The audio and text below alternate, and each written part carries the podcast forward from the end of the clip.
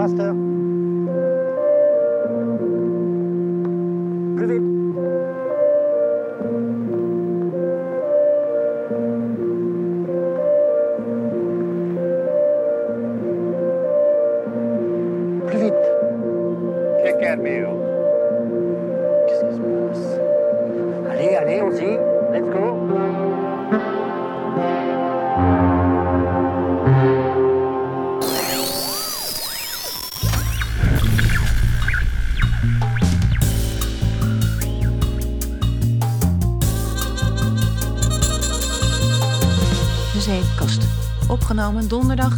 April 2017.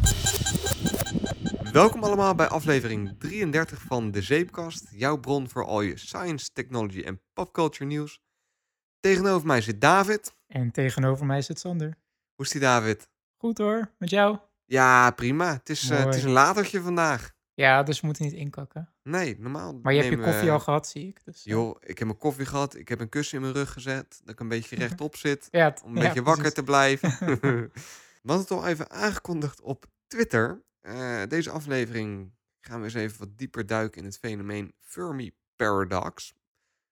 Ehm, het lijkt me wel leuk om even stil te staan bij iets anders. Feyenoord. Voordat we... Feyenoord. En voordat we, voordat we Fermi Paradox induiken, wil ik het even hebben over... ehm, want dat is net, wat is het, 20 minuten geleden gebeurd. Ik heb het niet meegekregen. Jij komt bij mij binnen van, joh, heb je het gezien van naast is één seconde geleden gebeurd? Ik Ja, oh, nee, ik, ik had heb het niet me, ik, meegekregen. ik rij altijd op de scooter naar David. Want in Rotterdam is een scooter veel handiger dan een auto. En ik stond al met mijn helm op, klaar om weg te gaan. En zoals je dat wel eens hebt, had ik vorige keer trouwens ook, had ik weer zo'n onbedwangbare aandrang. Om, ja, doe je dat wel eens? onbedwingbare aandrang. Nou ja, jij niet, dat je af en toe dan ergens gewoon staat. En dan je telefoon pakt en naar Facebook gaat. Ik heb mijn stomste moment dat ik mijn telefoon pak om gewoon random iets op te zoeken. Mhm. Is als ik eh, met mijn auto, zeg maar, voor mijn deur ben gearriveerd. Ja, En dan moet ik mijn gordel loshalen. maar dan wil je ook even blijven zitten. Ja. Maar zeker naar bijvoorbeeld een lange autorit. Dan heb ik zoiets van... pff, ik heb helemaal geen zin om op te staan. Ik pak nog even mijn telefoon. Zet ik daar in mijn auto terwijl ik gewoon thuis ben. Zo, dat is Gewoon zo nog even- herkenbaar. Ja. even, even naar Twitter inderdaad. Of Instagram. En dan van, oké. Ja, dat, is zo'n momentje had ik dus. Ik stond op het punt om de deur uit te gaan. Ik had me helemaal op. eh, jas aan. En ik, eh, ik pak mijn telefoon. En ik stond in de gang. En ik ga naar YouTube.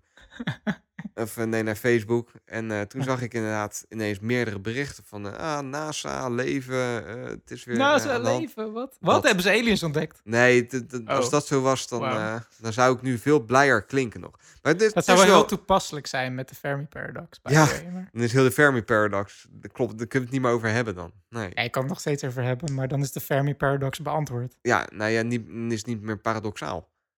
Gaan we het zo over Ja. hebben. maar goed, NASA die heeft dus... eh, ik ben heel slecht in namen, dus daar gaat David me even in helpen. Maar die heeft een, een soort klein eh zonnetje richting eh, Jupiter. En, Cassini. Cassini heet die. Ja.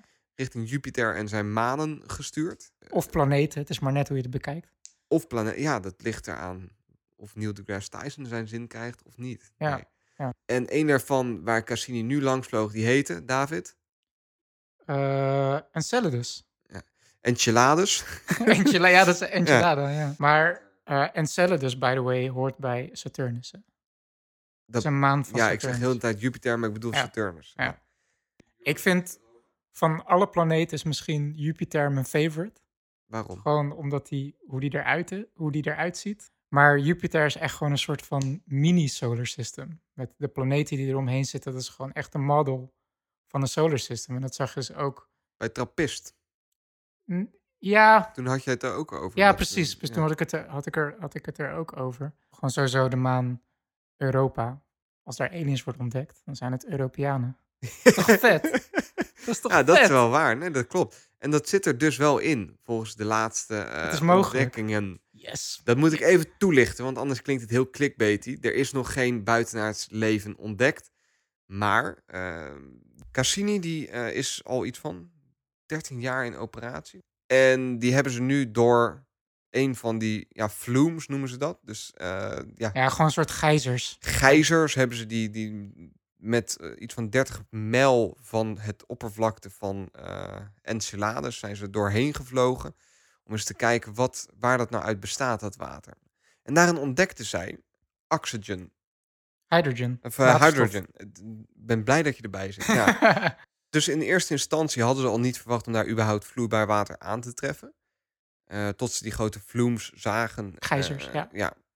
En de reden dat daar dus vloeibaar water mogelijk is, is door de aantrekkingskracht van eh, de planeet waar ze omheen cirkelen. Mhm. Waardoor de planeet als het ware telkens vervormt. Ja, de, de maan wordt als het ware gemasseerd door de, door de, door de eb en vloed, En- en dat- zwaartekracht, beïnvloeding. dat- van dat van creëert hitte. Ja. Dus ze hebben daar zo op de, op de, oceaan, of op de vloer van de oceanen, hebben ze eh, grote, ja, hoe noem je het? Pijpen, als het ware. Grote kachels, schoorstenen ja. met hitte. In, eh, ik weet de Nederlandse term niet, maar die hebben wij ook op onze eigen oceaanvloeren. Dat zijn thermal vents. En dat zijn hele interessante dingen. Dat zijn inderdaad, eh, eh, ja, je zou kunnen zeggen, een soort van mini-vulkanen, schoorstenen eh, op de bodem van het Ja, het oceaan. is eigenlijk de, de, de, de uitlaatpijpen van de, de core van een planeet. Ja, en wat daar interessant aan is, is dat dat een van de kandidaten is binnen de theorieën hoe biologisch materiaal en leven is gecreëerd op een planeet. Eh, het zou zomaar kunnen zijn dat op onze aarde, dat eh, bij die thermal vents, bij die, die warme schoorstenen op de oce- oceaanvloer, dat daar scheikunde is gaan plaatsvinden. En zo de, eh, de eerste leven Bouwstenen tot leven zijn gevormd. Ja, ja, dus, als je, dus dat maakt het voor mij het meest interessante aan een andere oceaanwereld. Als die ook van die schoorstenen op zijn oceaanvloer heeft, die actief zijn. Dat zou zomaar ook leven kunnen dus dat, dat is heel de aankondiging geweest van, eh, van NASA. Oké, dan begrijp ik het nu een Ja. beetje. Ja. ja, vet. Er zijn ze, ik weet dat NASA, ik weet alleen niet wanneer, of dat 2020 Mhm. is of, te- of eerder, dat NASA sowieso met een, eh, een eh, Een nieuwe missie, bezig naar is Europa. om, ja, om, om Ja. eigenlijk te gaan ijsvissen in Europa. Want Dat Europa is... gewoon één grote ijsbal. Ja.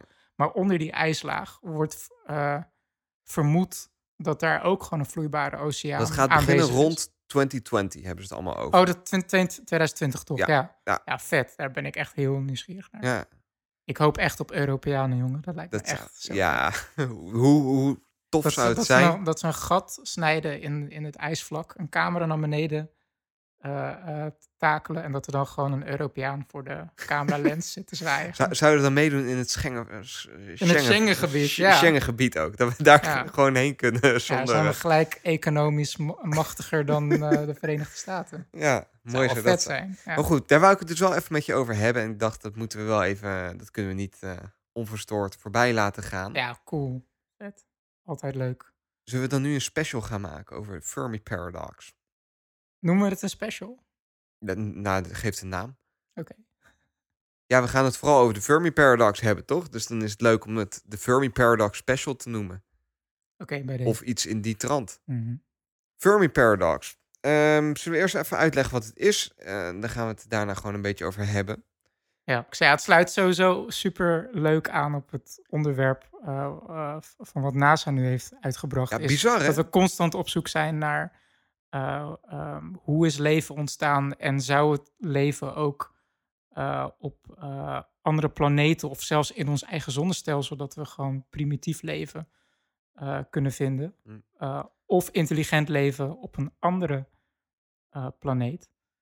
En er was ooit een natuurkundige, Enrico Fermi, Italiaanse. Enrico. Ja. En ja, superbekende natuurkundige die eh, de eerste kernreactor ook heeft gebouwd voor de Manhattan Project ja, in de, in de Tweede in Wereldoorlog. Amerika. Dus, en in de jaren 50, eh, dit vond ik gewoon zo'n mooi verhaal. Dat het, dat, eigenlijk is de Fermi Paradox gewoon een soort van aan de waterkoeler eh, bedacht. Ja, het is niet een heel origineel concept, maar dit gesprek heeft het wel een soort van beroemd gemaakt. Mhm.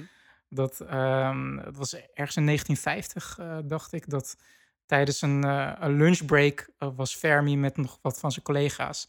Eh, net als dat, dat iedereen doet, hebben ze het over het laatste nieuws. En blijkbaar stond er toen in de krant dat er over UFO Sightings, sightings. ja. Van dat, er, dat er mensen waren die beweerden dat ze UFO's hadden zien vliegen. En dat verklaarde dan iets over dat er iets met het afval ergens was gebeurd. Ja. En dat, dat werd dan een soort van onder de natuurkundige heel grappig eh, dan besproken. Van, oh ja, ze hebben het weer over UFO's. Ja, we gekkies. Ja, en tijdens de lunch, opeens randomly, eh, kan ik me zo voorstellen dat Fermi, dat dat nog bij Fermi nog in zijn hoofd bleef naspelen over de UFO's. Dat opeens roept, riep hij uit van, ja, maar waar zijn ze dan? En iedereen wist gelijk ook weer waar, ze, waar hij het over had. Van, oh ja, we zijn weer op de alien Ja. topics eh, beland. En toen, hij heeft dus zitten nadenken van... ehm, als je bedenkt hoe groot het universum is... Mhm. of niet eens alleen het, het universum, maar alleen ons zonnestelsel alleen al is... hoeveel sterren er zijn, miljarden sterren... eh, als je daar dan een, een kansberekening op loslaat... hoeveel eh, planeten er zijn... ehm, en hoeveel planeten in een soort van bewoonbare gebied van een ster zitten. Ja, hebben we het vaker over gehad, hè? De Goldilocks Ja. zone. Als, je, als je dat en ook bedenkt hoe oud het universum en ons zonnestelsel is. Ja. Eh, ons zonnestelsel is iets van 10 miljard jaar oud. Dus hoeveel mogelijke jaren er voorbij zijn Als je da- als dat je- iets als je- kan gebeuren. Ja, als je daar dan een... eh, eh, Een kansberekening op loslaat. En zelfs als je dat pessimistisch zou doen, zouden er tussen de 10.000 tot 1000 intelligente beschavingen moeten zijn binnen ons zonnestelsel, eh, binnen onze eh, eh, galaxy, sterrenstelsel alleen al moeten zijn. En later heeft een andere wiskundige heeft daar echt een formule voor bedacht, dat is de Drake equation. Ja. Die heeft daar, daar wa- wat specifiekere parameters op losgelaten van de kans dat leven zich ontwikkelt op een planeet en de kans dat hoeveel planeten Ja, er dus zijn. heeft et het wiskundig helemaal benaderd. Maar dan, dan nog kom je op grote getalen uit. Maar Waar zijn ze? dus, dan, dus de, de paradox is eigenlijk... ehm, we, we doen sowieso bepaalde aannames. Van dat, dat, dat eh, eh, leven kan ontstaan en dat ons planeet is niet uniek. Eh, dus, en er is genoeg tijd, dus z- dit zou vaker voor moeten komen. Ja. Dus met die aannames zou eh, intelligent leven heel normaal moeten zijn. En zouden we eigenlijk al Heel, heel, wijd vaak verspreid ook, ja. heel vaak bezichtigd moeten zijn. Sterker nog, zou het hele, eh, eh, eh, onze hele sterrenstelsel al helemaal gekolo- gekolonialiseerd moeten zijn. Hij heeft gezegd dat berekend dat als een beschaving het echt zou willen, Mhm. via eh, generation ships, eh, artificial intelligence, dat je schepen naar allerlei planeten stuurt om planeten alvast klaar te stomen, om daar kolonies te stichten, heb je, heb je 10 miljoen jaar nodig. Ja, En dat, dat is een druppel op een hete plaat. eh, 10 miljoen ja. jaar binnen een leeftijd van 10 miljard jaar, is niet zoveel. is eigenlijk niet zoveel. Maar we zien niemand en we horen niemand. Hoe dus- kan het? Ja. Waar, hoe kan dat inderdaad? Dat is de Dus paradox. Waar, waar is iedereen? Dat, dat, dat is Fermi's paradox.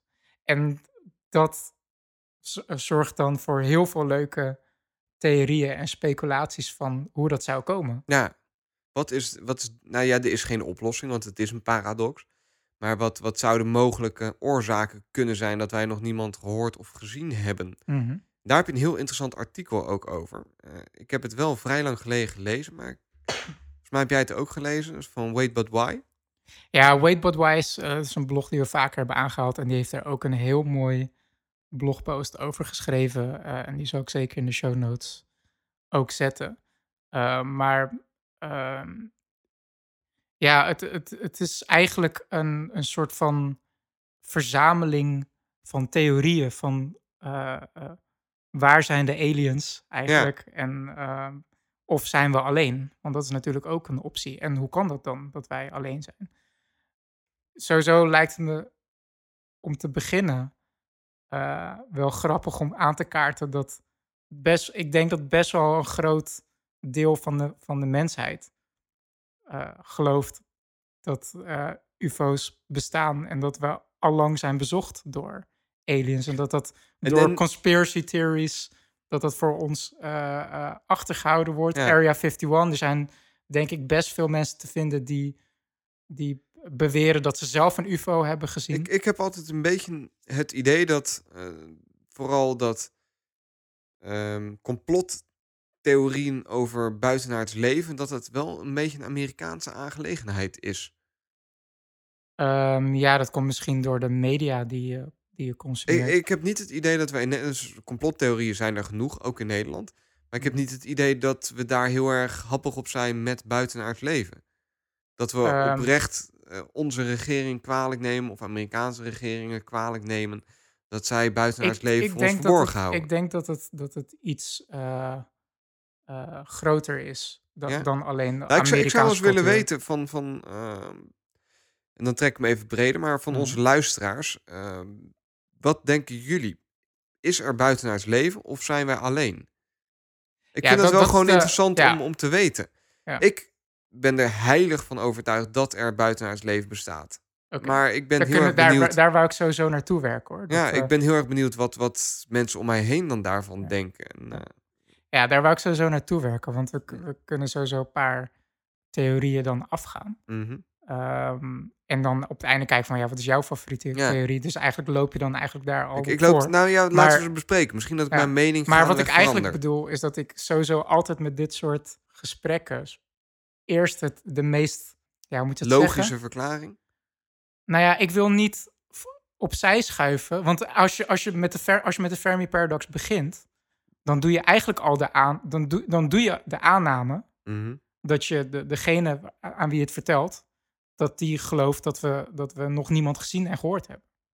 En dat, Ja, is, en dat is ja. best, en dat vind ik een aanname. Want eh, voor, voor mij is het feitelijk, gewoon feitelijk zo dat, dat er geen complottheorie is, Area 51 met verborgen, eh, verborgen Ja, ja, eh, volgens mij gaan we lichamen. dat in de komende En- twee jaar sowieso leren. Want als Trump Ja, van Area Nee, maar dan 51 had- heeft... Ja. Dat is Kijk, dat was exact wat ik ook wou, wou aanhalen. Want ehm, dat is nogal een claim. Ja. Dat, dat, dat er een UFO in Roswell is geland. eh, dat jij een UFO hebt gezien. En dat is, dat is de hele grap. Eh, al het bewijs daarvoor is ooggetuigen. Ja. En in de wetenschap Is dat de laagste Is- manier... is eh, ooggetuigen is de laatst, laagste, allerlaagste. Je kan het bijna geen vorm van bewijs van noemen? bewijs noemen. Nee. Want ja, wat is je bewijs? Ja, ik heb het gezien. Oké, Oh, ja, maar je kan het niet herhalen. Ja, ja, je was er niet bij. Het, het- de grap is dat, dat een ooggetuige, die, die, dat is eigenlijk een camera met een brein. En dat brein die vult van alles in. Ja. Dus, eh, en, en zeker een niet getraind oog, die kan al heel snel iets wat hij in de lucht ziet, interpreteren als iets wat hij niet begrijpt. En dat is, oh, dat is een UFO. En dat is meteen de definitie van een UFO. Een UFO is un, eh, unidentified Un- flying object.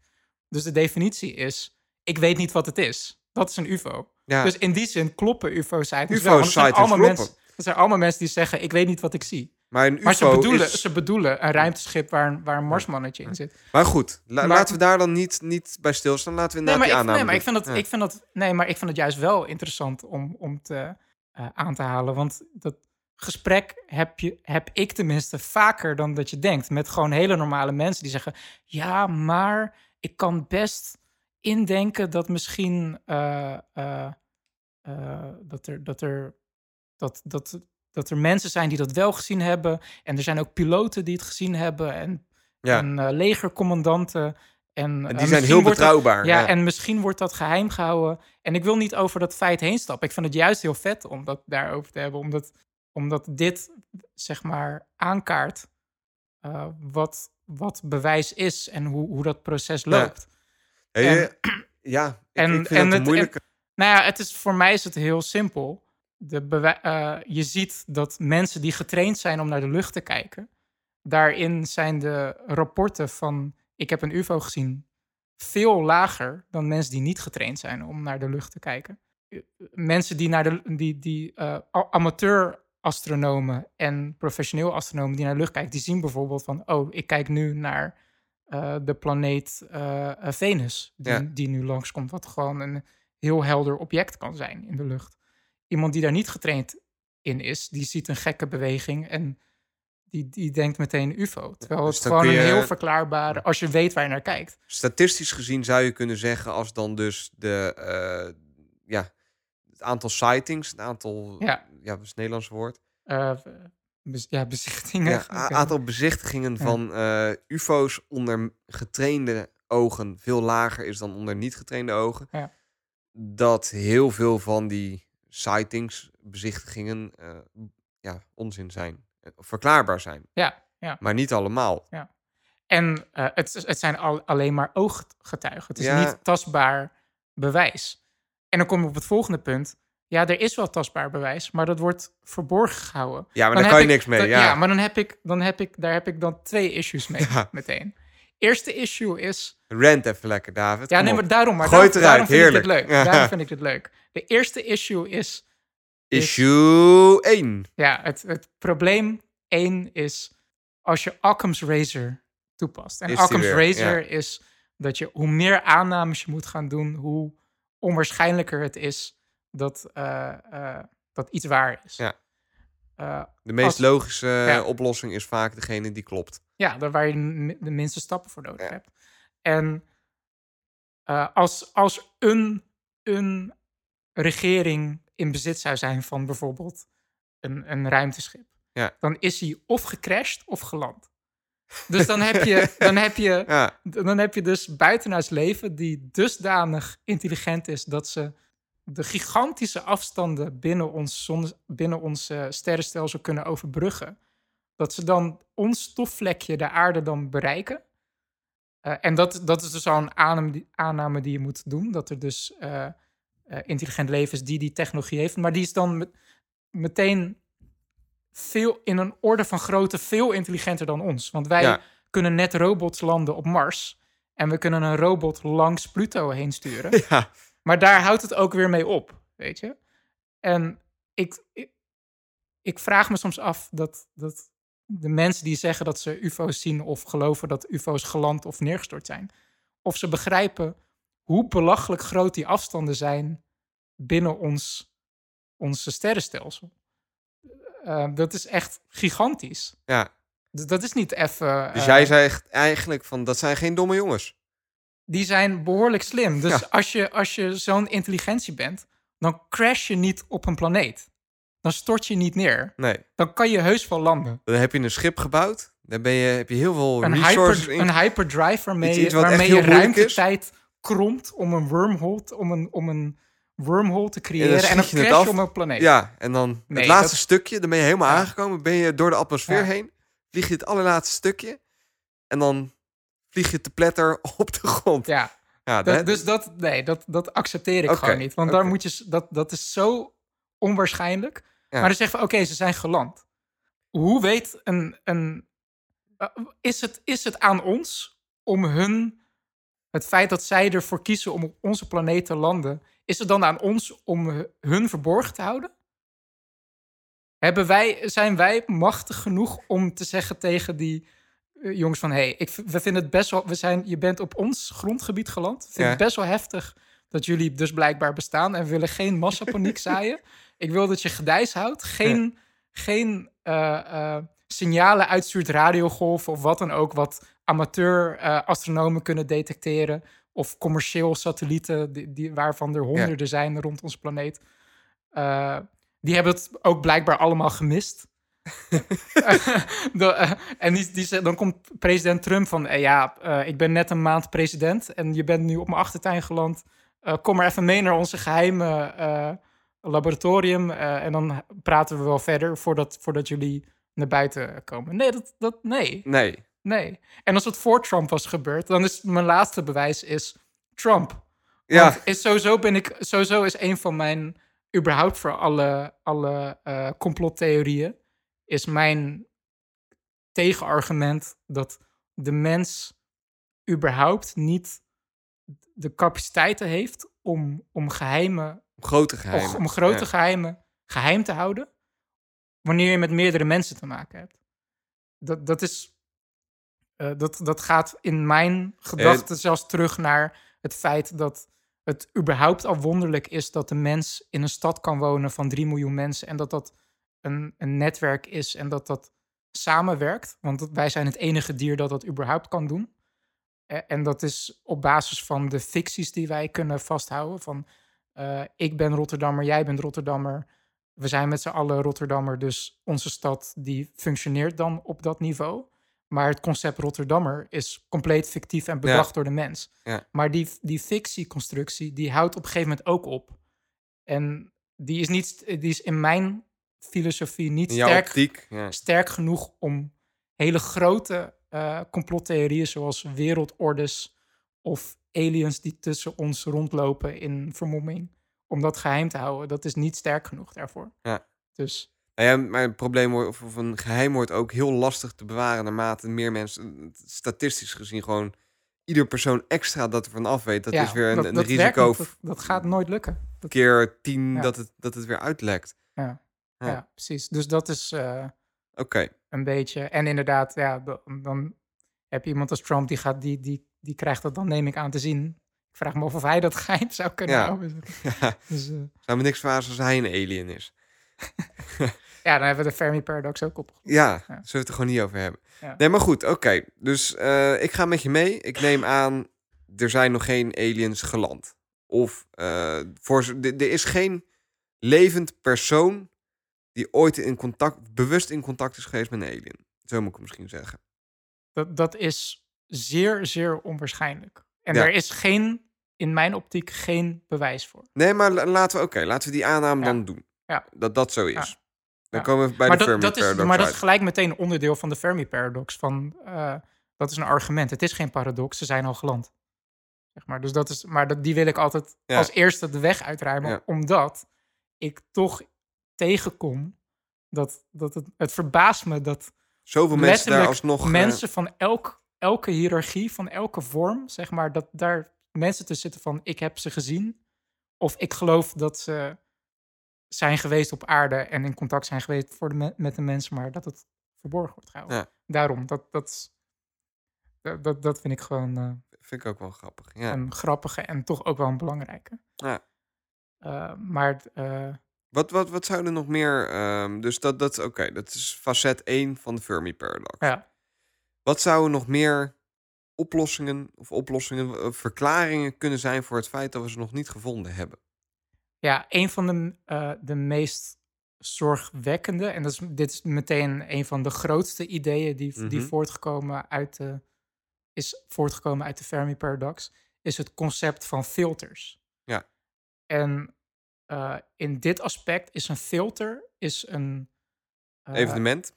Ja, het is dus niet een fysiek ding waar we doorheen moeten. Geen koffiefilter of zo? nee, nee, precies. Een roetfilter is het niet. Nee, het is geen Nee. membraan die in, in de ruimte rondzweeft waar we doorheen moeten. Maar een filter is meer een concept van dit is een stadium waar leven doorheen moet. Ja. eh, wat een potentiële drempel is. Ja. Eh, het ding alleen is dat wij dus niet weten waar die filters zitten. Dus bijvoorbeeld, eh, leven is waarschijnlijk ontstaan op onze planeet. En dat is Mhm. begonnen met waarschijnlijk met het, het vormen van eh, aminozuren, wat op een gegeven moment DNA is geworden. En DNA, dat is nodig om het evolutionair proces in gang te brengen. Ja. Eh, dus eigenlijk een soort datamolecuul waarmee je dus data kan kopiëren en waardoor je generaties kan creëren.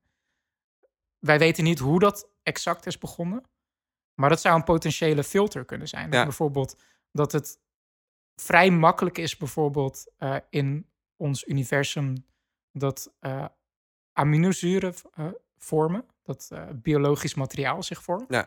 Wat we Maar- nu, wel, wel grappig, want dat Ja. komt dan gelijk weer, Ja, weer even ja. terug bij het begin van de podcast. Precies. Ja. Maar dat, het, dat het bijna onmogelijk is, of, of echt een filter is wat, waar, waar het, waarvan het heel moeilijk is om er doorheen te komen, is Mhm. om de volgende stap naar DNA of een vorm van een data recording En dat, dat zou molecuul te gaan. de meest positieve variant van een grote filter zou dat zijn. Want dat zou betekenen dat wij, Dat wij gewoon daar doorheen zijn de gekomen. eerste soort zijn die daar doorheen zijn gekomen. De eerste of een van de weinigen. Want het, Ja. het, het heelal is groot. En misschien dat er ver, ver, ver weg...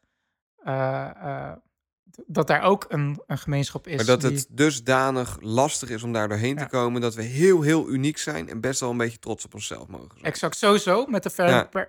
vind ik met de Fermi Paradox is of we zijn alleen of we zijn niet alleen. Allebei zou best wel amazing zijn. Ja, hè?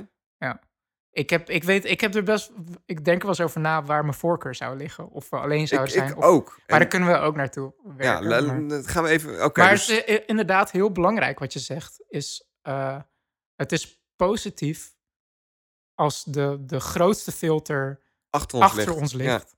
Hij Want kan ook voor ons liggen. Hij kan dus ook voor ons liggen. Dus bijvoorbeeld een potentiële filter kan zijn... eh, is dat intelligentie... Mhm. en laten we dan intelligentie nu definiëren als een zelfbewuste entiteit... die dingen kan maken en zijn eigen... eigenlijk technologie, die, die, dus, die zijn Ja, eigen dus een, ontwikkeling eh, kan beïnvloeden. geavanceerde eh, soort. Ja, ja. Dat dat vrij normaal is. Maar dat, dat, dat op het moment dat je eh, eh, intelligentie hebt die zichzelf kan ontwikkelen, dat er dan meteen een timer begint te lopen richting de filter van zelfdestructie. Door bijvoorbeeld eh, oorlog en eh, nucleaire wapens. De mensheid is al vrij dicht, dichtbij gekomen eh, Ja, ik geloof dat de wereldklok nu op 2 voor 12 staat. eh, zo- zoiets. Ja. Ik hou hem niet bij, maar het, het is. eh, of bijvoorbeeld door het gebruik van, van de energie van je planeet, dat je je, dat je, je klimaat onomkeerbaar verandert, waardoor, je, waardoor je uitsterft. Ja, dus eigenlijk dat iedere vorm van intelligentie Ja. gedoemd is te mislukken, omdat ze Of, altijd... een, of een technologie maakt die. die Nee, stel, Ja, we zijn nu bezig met eh, CERN, weet je wel, met, Ja, met dat tegen elkaar... Dat je, dat, je, dat je eigenlijk met moleculen. vuur, speelt, dat je met vuur speelt. Dat En- is met vuurspelen. We Ja. hebben geen idee wat er gebeurt. Voor hetzelfde. Nou, toen, ze, toen, ze, toen, toen CERN en die, die deeltjesversneller we- werd gemaakt, waren er wel theorieën van er wordt misschien een klopt. mini, maar het, het mini zijn, zwart gat gemaakt. het zijn maar- theorieën. Maar, ja, Maar stel dat dat een keer, dat er ooit zo'n eh, experiment komt dat wel gruwelijk misgaat om iets dat we gewoon nog niet helemaal begrijpen. Dit heb ik gejat van een YouTube-filmpje van Kort, Kort Gezacht. Ja, Maar het zou kunnen zijn dat de laatste zin van elke intelligente eh, samenleving zou kunnen zijn van...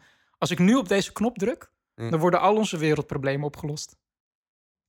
einde. Nooit meer En wat van gehoord. Ja, Boom, gone. Weet je, Ja. dus dat... eh, ja dat, dat, is- dat mm, eigenlijk door domheid in de intelligentie zelf. Een, een filter Ja, evenement. en wat ook belangrijk is om te noemen, is dat het, dat het, dat het meerdere filters zijn. Hè? Dus het kan zijn dat, we, dat wij eh, via een freak loterijsysteem, dat we echt al drie, vier mega onwaarschijnlijke filters doorheen zijn gekomen. Maar dat er nog steeds vier andere mega op- Ja. eh, eh, moeilijke filters nog voor ons liggen. Ja. En dat is best... Wat ik, eng wat ik daar altijd een beetje een enge filter in vind. Want eh, dus je hebt Ja. hele grote lijsten met mogelijke filters. Maar is het fenomeen van eh gammastraling. dat er Ah, eens ja. in de zoveel Ja, tijd ja, gewoon ergens een kosmisch evenement is. Event is dat dusdanig veel gammastraling afgeeft in heel het Dus universum. waarschijnlijk dat, eh, dat is eh, wanneer een neutronenster ontploft dat in gewoon een supernova.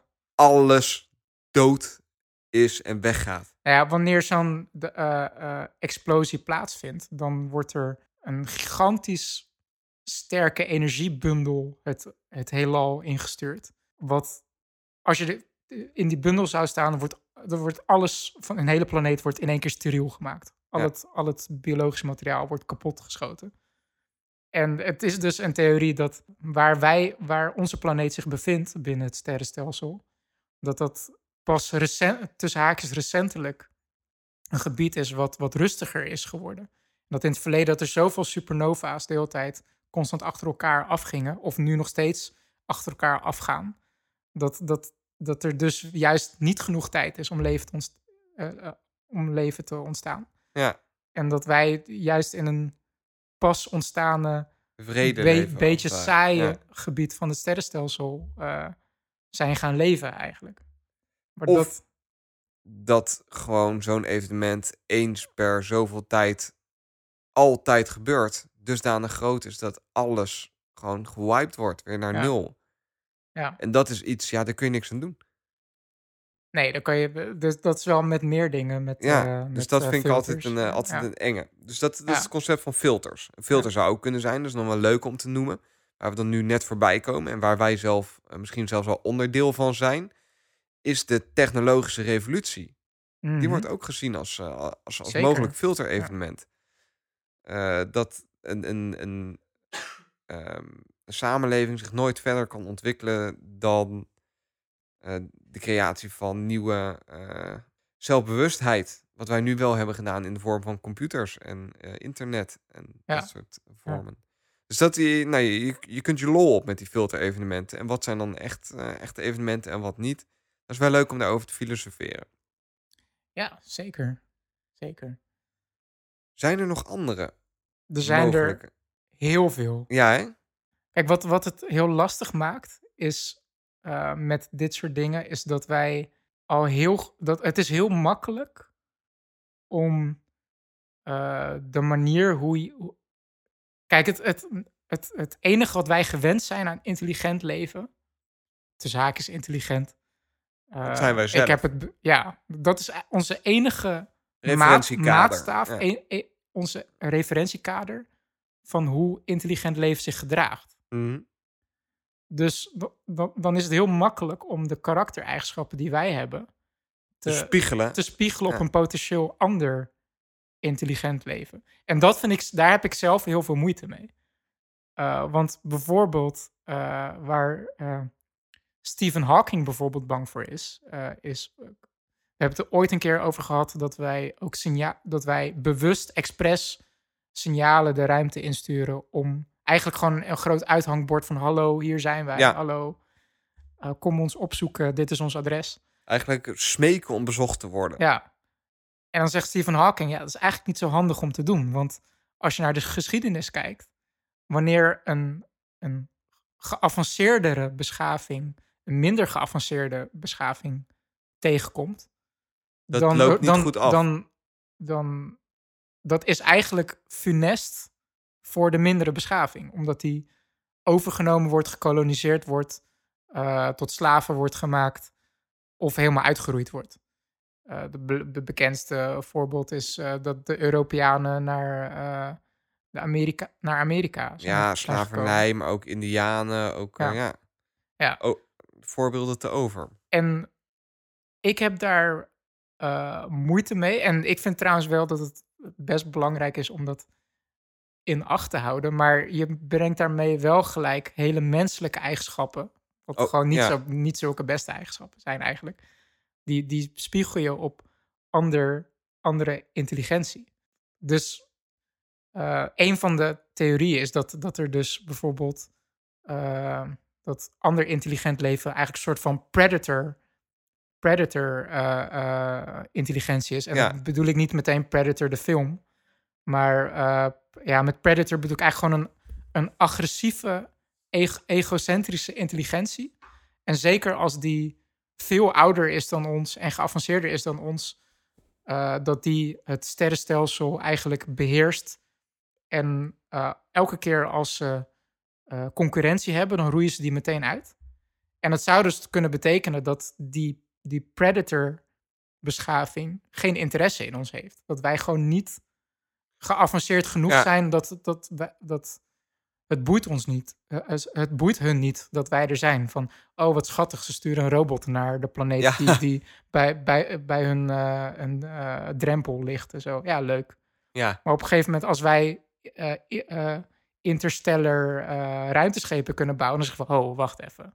Ja, dat, er- dat er een bepaald evenement is waarvan zij zeggen... oké, als je hier voorbij gaat, dan Ja. moet het echt kappen. Dan sturen Ja, we even een... Dan zijn zij eigenlijk de filter. Dan hebben hun de filter bepaald van wij zijn de master van dit sterrenstelsel. En eh, wormen en insecten en Laten we doen. eh, die, dat, dat mag, dat is oké. maar als jij op ons eh, speelveld gaat spelen, dan is het over. No En dit is best table. ook een, een heel populair concept binnen science fiction. Eh, minor spoiler, maar mensen die Mass Effect hebben gespeeld, die eh, snappen wat ik bedoel. Ja.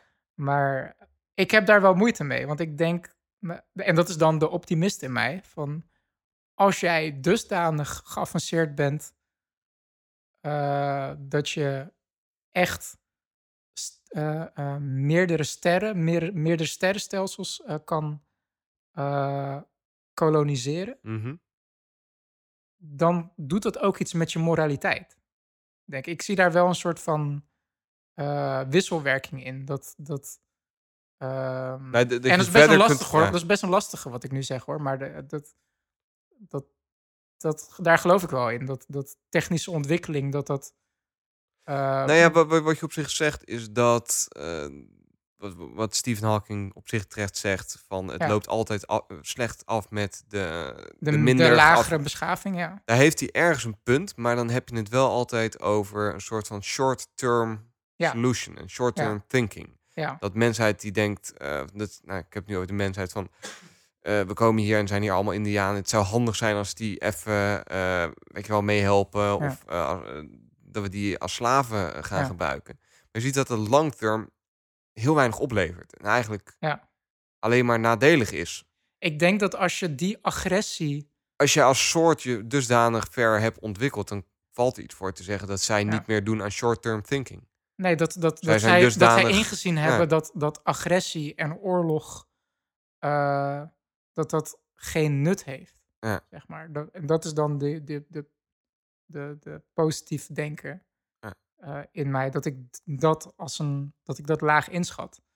En dat dat. eh, dus dan meer. eh, dat het.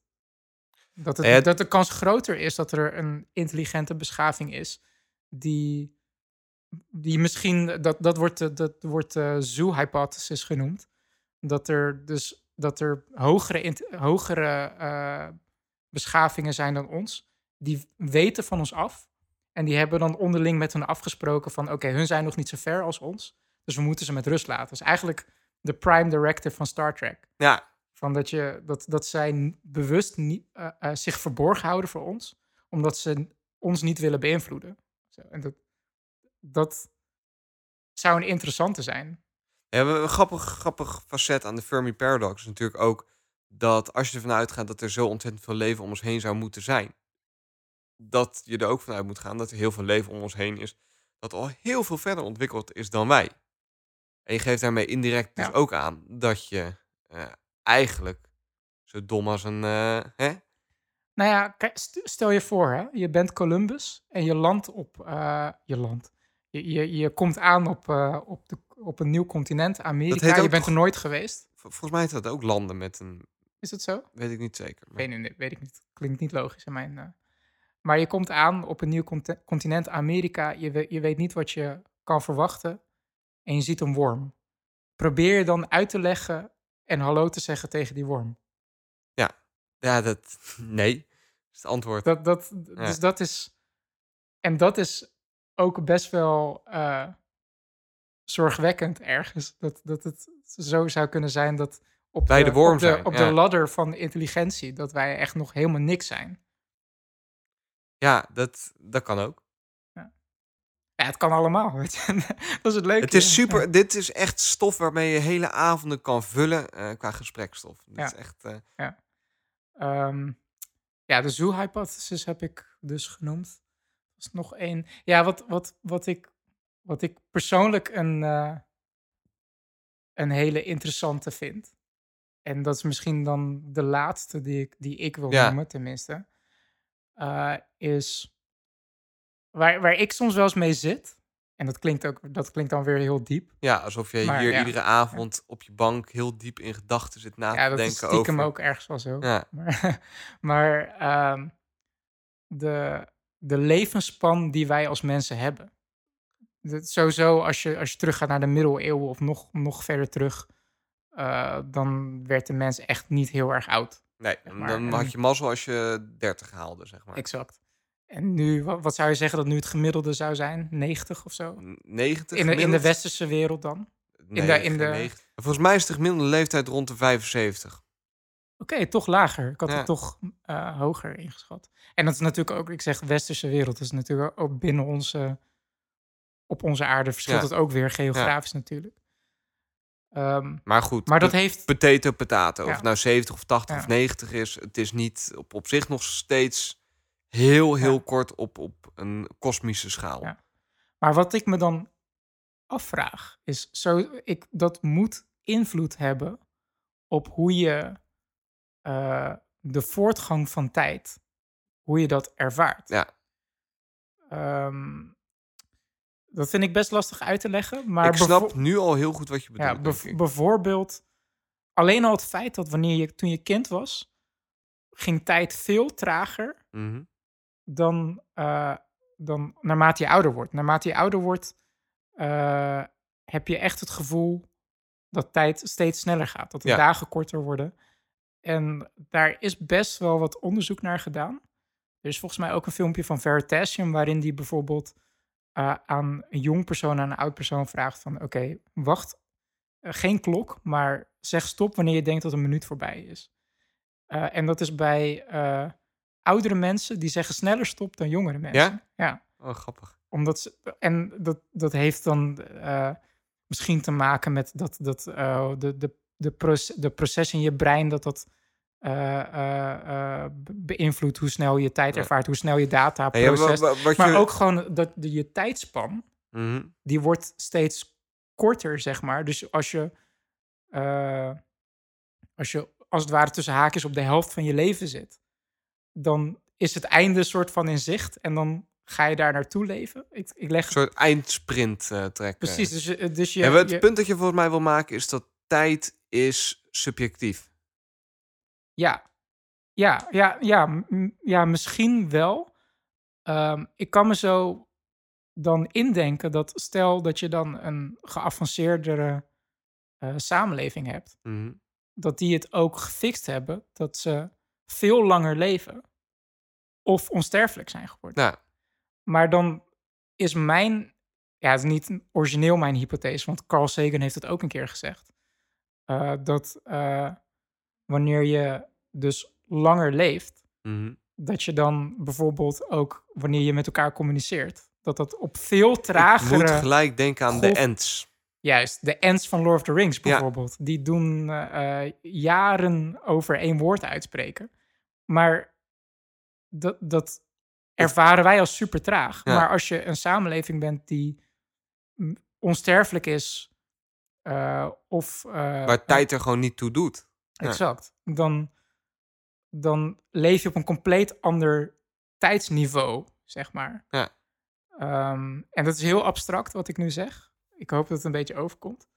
Maar dan zou het dus zomaar kunnen zijn dat wij al lang signalen oppakken, maar dat dat voor ons, dat wij dat niet interpreteren als een signaal, maar dat zien als random ruis, maar wat gewoon onderdeel is van een hele lange communicatiestrain die misschien duizend jaar duurt of zo. Ja, nou ja, dat zou goed kunnen natuurlijk.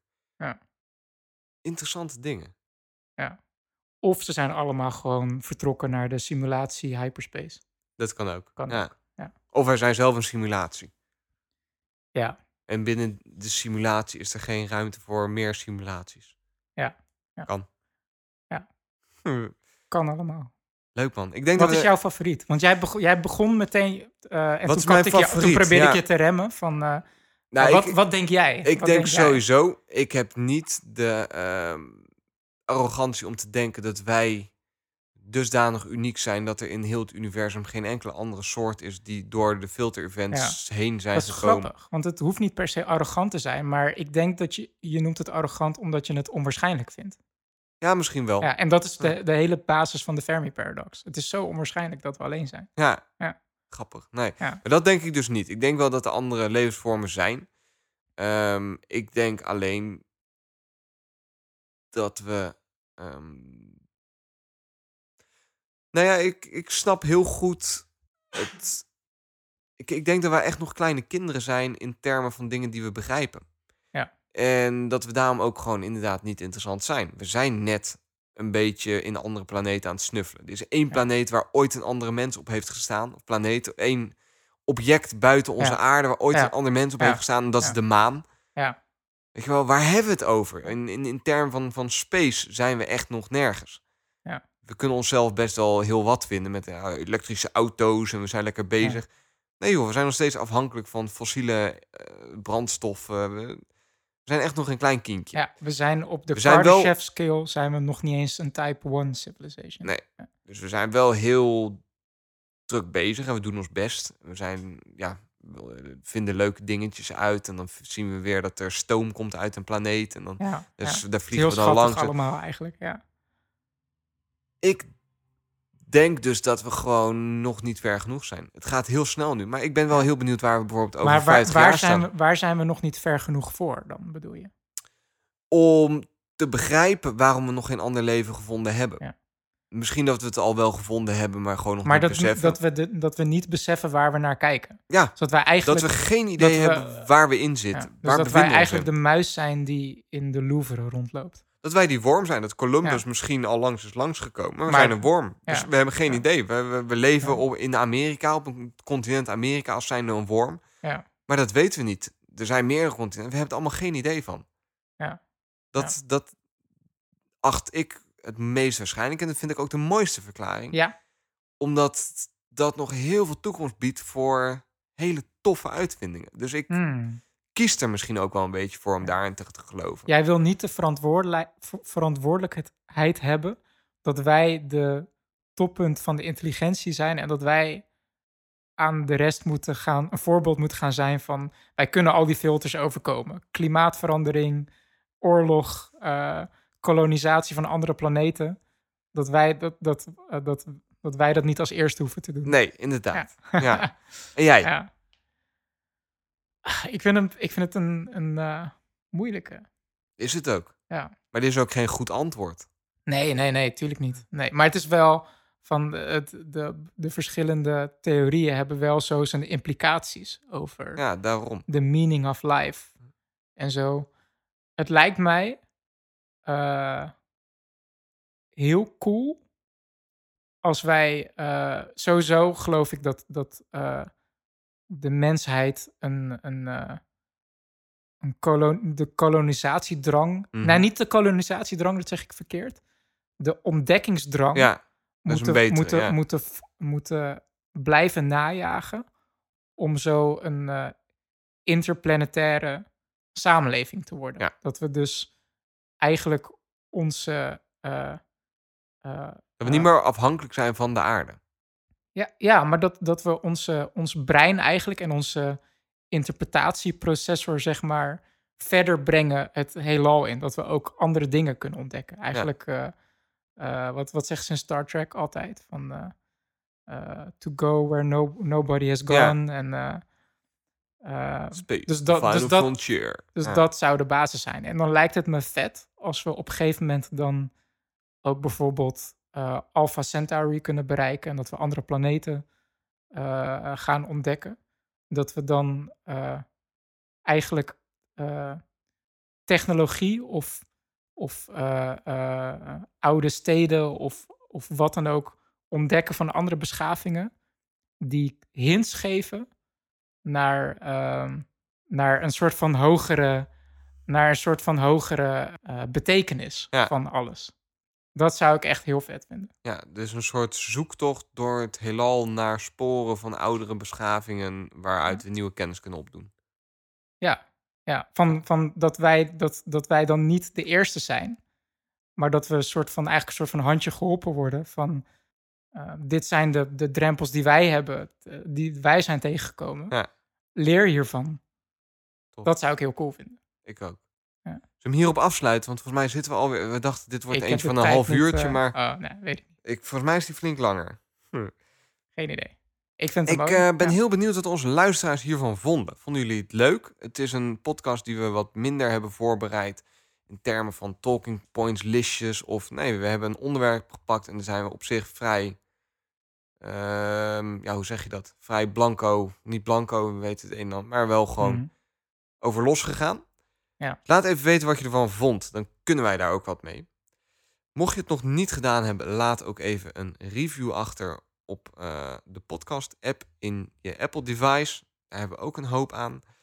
En als je iets kwijt wilt, je weet ons te vinden via de gebruikelijke kanalen, via Twitter, via Facebook, eh et cetera. Laat het wat horen en dan reageren wij. David, bedankt. Jij ook, Sander? Ik vond het een hele leuke aflevering om te maken. Oh, gelukkig. Mooi.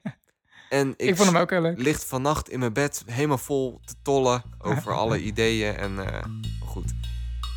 Lieve luisteraar, bedankt. Tot de volgende aflevering. Live long and prosper.